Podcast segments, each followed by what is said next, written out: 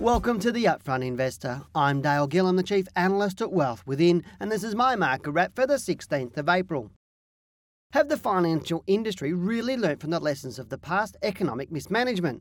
In the wake of the GFC, Australian banks are arguing against the need for tighter regulations for the financial industry. Now, one could argue that unlike what occurred in the US, the reason why Australia came through the crisis well was because of tight controls. But was Australia's ability to come through the crisis totally attributable to good financial management by APRA and the banks, or was it really Australia's strategic location relative to China? I believe some of what prevented Australia from being a basket case and snowballing with bad debts was China's insatiable demand for our resources and the short term government stimulus. That said, we must strike while the iron is hot and challenge the industry to implement changes that will protect the banking system and the money flow in the long run.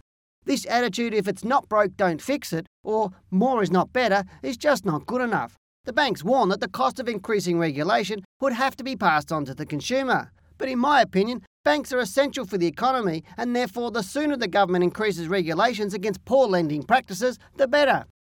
So, what can we expect in the market? Well, this week the Australian All Ordinaries Index finally pushed through the all important 5,000 point mark, following upbeat news about the US and the commencement of their reporting season. Now, I still believe the market will continue to head closer to my target range of between 5,200 and 5,400 points. But in saying that, and looking at the activity of yesterday, we may see some short term weakness. After having achieved a high of 5,048 points, profit takers emerged and sold off their positions later in the day to see the market close down 24 points from the high. This selling continued on Friday, so it is possible that we may finally be seeing the market fall away for one or two weeks as I've been expecting. On the flip side, the continued bullish move over the past nine weeks has provided some great opportunities for investors to profit from the market. There is a saying, it's time to make hay while the sun shines, which has occurred. However, it's still wise to continue to take safe trading opportunities, and always, it's vitally important to manage your risk by being prepared for a correction, which we know is inevitable.